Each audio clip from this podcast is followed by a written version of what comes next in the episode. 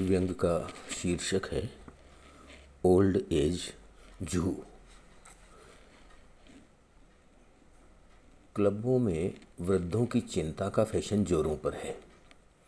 इन दिनों हर honourable member चिंता के पॉइंट तय करके मीटिंग में आता है। एक तरह की प्रतिस्पर्धा होती है चिंता की। अध्यक्ष ने साफ़ साफ़ कह रखा है कि इस सीज़न हमारा क्लब वृद्धों की चिंता पर डिस्कशन करेगा। किंतु ध्यान रहे पर्सनल अटैक ना हो। आमतौर पर सभी मेंबर्स के यहाँ वृद्धों की प्रॉब्लम है। वो सभी अपने अपने तरीके से टेकल या इग्नोर करते हैं। हमें अपने घरों को डिस्कशन में नहीं लाना है।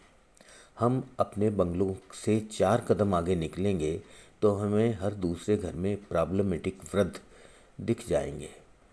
उनको ऑब्ज़र्व करें। अगर टाइम हो तो बात करें, उनके फैमिली मेंबर्स से चर्चा करें कि वे कैसी प्रॉब्लम क्रिएट करते हैं। आप देखेंगे कि आपके पास इतना मैटर हो जाएगा कि पूरा सीज़न परफेक्ट डिस्कशन के साथ निकल जाएगा हमारे क्लब का। बावजूद हिदायत के ऑनरेबल मेंबर्स को सबसे पहले दूसरे मेंबर्स के ओल्ड पेरेंट्स का ध्यान आया। पहले दिन से ही ड्रिंक्स के साथ दो दो चार चार के समूह में उन्होंने फुसफुसा कर उसकी चर्चा की। इसके बाद ही हर कोई ये बताना भी नहीं भूला कि उनके पेरेंट्स कितने प्रॉब्लमेटिक हैं और उन पर वे कितना खर्च कर रहे हैं। किसी ने दवा देने के लिए नर्स रख रखी है तो किसी ने शौच आदि के लिए स्वीपर का इंतज़ाम किया हुआ है। कितनी भी व्यस्तता हो, वे दिन में एक बार पेरेंट्स से फेस टू फेस बात कर लेते हैं। कभी मौका नहीं मिला तो वाइफ को बोल देते हैं। वो खुद मिलकर बात कर लेती है। कुछ ने ऊपर के कमरे में पेरेंट्स को रखा हुआ है। साथ में टीवी विथ रिमोट भी दे रखा है ताकि वे बोर न हों। ये सारी बातें ग्रुप में चलती रही।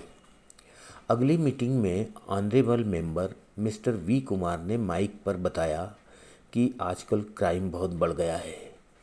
ओल्ड एज पीपल हर दिन शिकार हो रहे हैं। उनकी हत्या तक हो रही है। यंग जनरेशन की लाइफ फास्ट है। अपने साथ वे पेरेंट्स की लाइबिलिटी रखना उनके लिए पॉसिबल नहीं है। इसका मतलब यह नहीं कि वे उनकी केयर नहीं करना चाहते हैं। वो पैसा खर्च कर सकते हैं, लेकिन डे टू डे उनको अटेंड करना पॉसिबल नहीं है।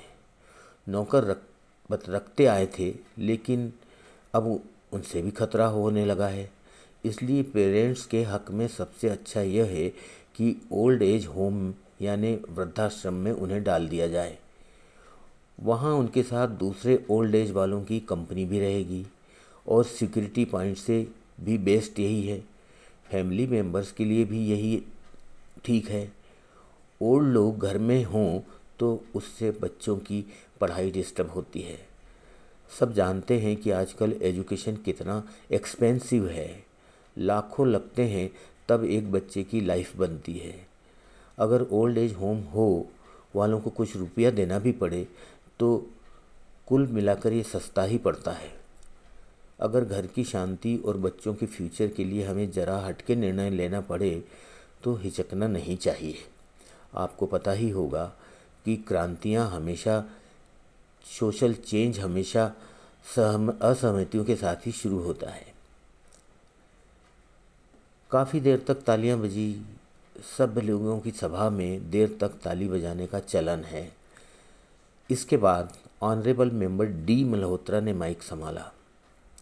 उनके सामने वी कुमार के आगे के विचार प्रस्तुत करने की चुनौती थी। उन्होंने कहा, ओल्ड एज होम पुराना कंसेप्ट है। यहाँ पैसा काफ़ी लगता है। असुरक्षा का सवाल भी वहाँ होता ही है। सुनने में आता है कि वहाँ के कर्मचारी बिना पैसा या टिप लिए तेल साबुन भी नहीं देते हैं। चार दीवारी में बंद ओल्ड ओल्ड पीपल बोर हो जाते हैं। महीनों तक उनसे बाहर का कोई मिलने नहीं आता है। बाहर वालों से मिलते ही वे खुश हो जाते हैं। मैं एक नया विचार देना चाहता हूँ, जिससे सांप भी मर जाए और लाठी भी ना टूटे। इस विचार को ओल्ड एज जू कहा जा सकता है। जू का मतलब चिड़ियाघर ही है। इसमें एक गार्डन में वन बेड कैब यानी एक बिस्तर वाला जाली युक्त कमरा होगा। जाली उनकी सुरक्षा के लिए होगी। बाहर वाला कोई भी अंदर नहीं जा सकेगा। ओल्ड जेंटलमैन उसमें रखे जाएँगे। दिन भर गार्डन में लोग, लोगों का आना जाना लगा रहेगा। स्कूलों के बच्चे भी विज़िट कर सकेंगे। उनसे बात करेंगे। जाली से चने बिस्किट वगैरह भी देते रहेंगे। कैब के बाहर ज़रूरी सूचनाओं की तख्ती लगाई जा सकती है। जू को विज़िट करने का टिकट भी लगाया जा सकता है। इस इनकम से सफ़ाई दवाई का खर्चा निकल सकता है। हमें अपने पास से कुछ देना भी नहीं पड़ेगा, सिवाय ओल्ड पेरेंट के। इस बार देर तक तालियाँ बजी। श्रोता खड़े हो गए और इनोवेटिव आइडियाज़ के लिए मिस्टर डी मल्होत्रा को स्टैंडिंग ऑनर दिया गया। धन्यवाद।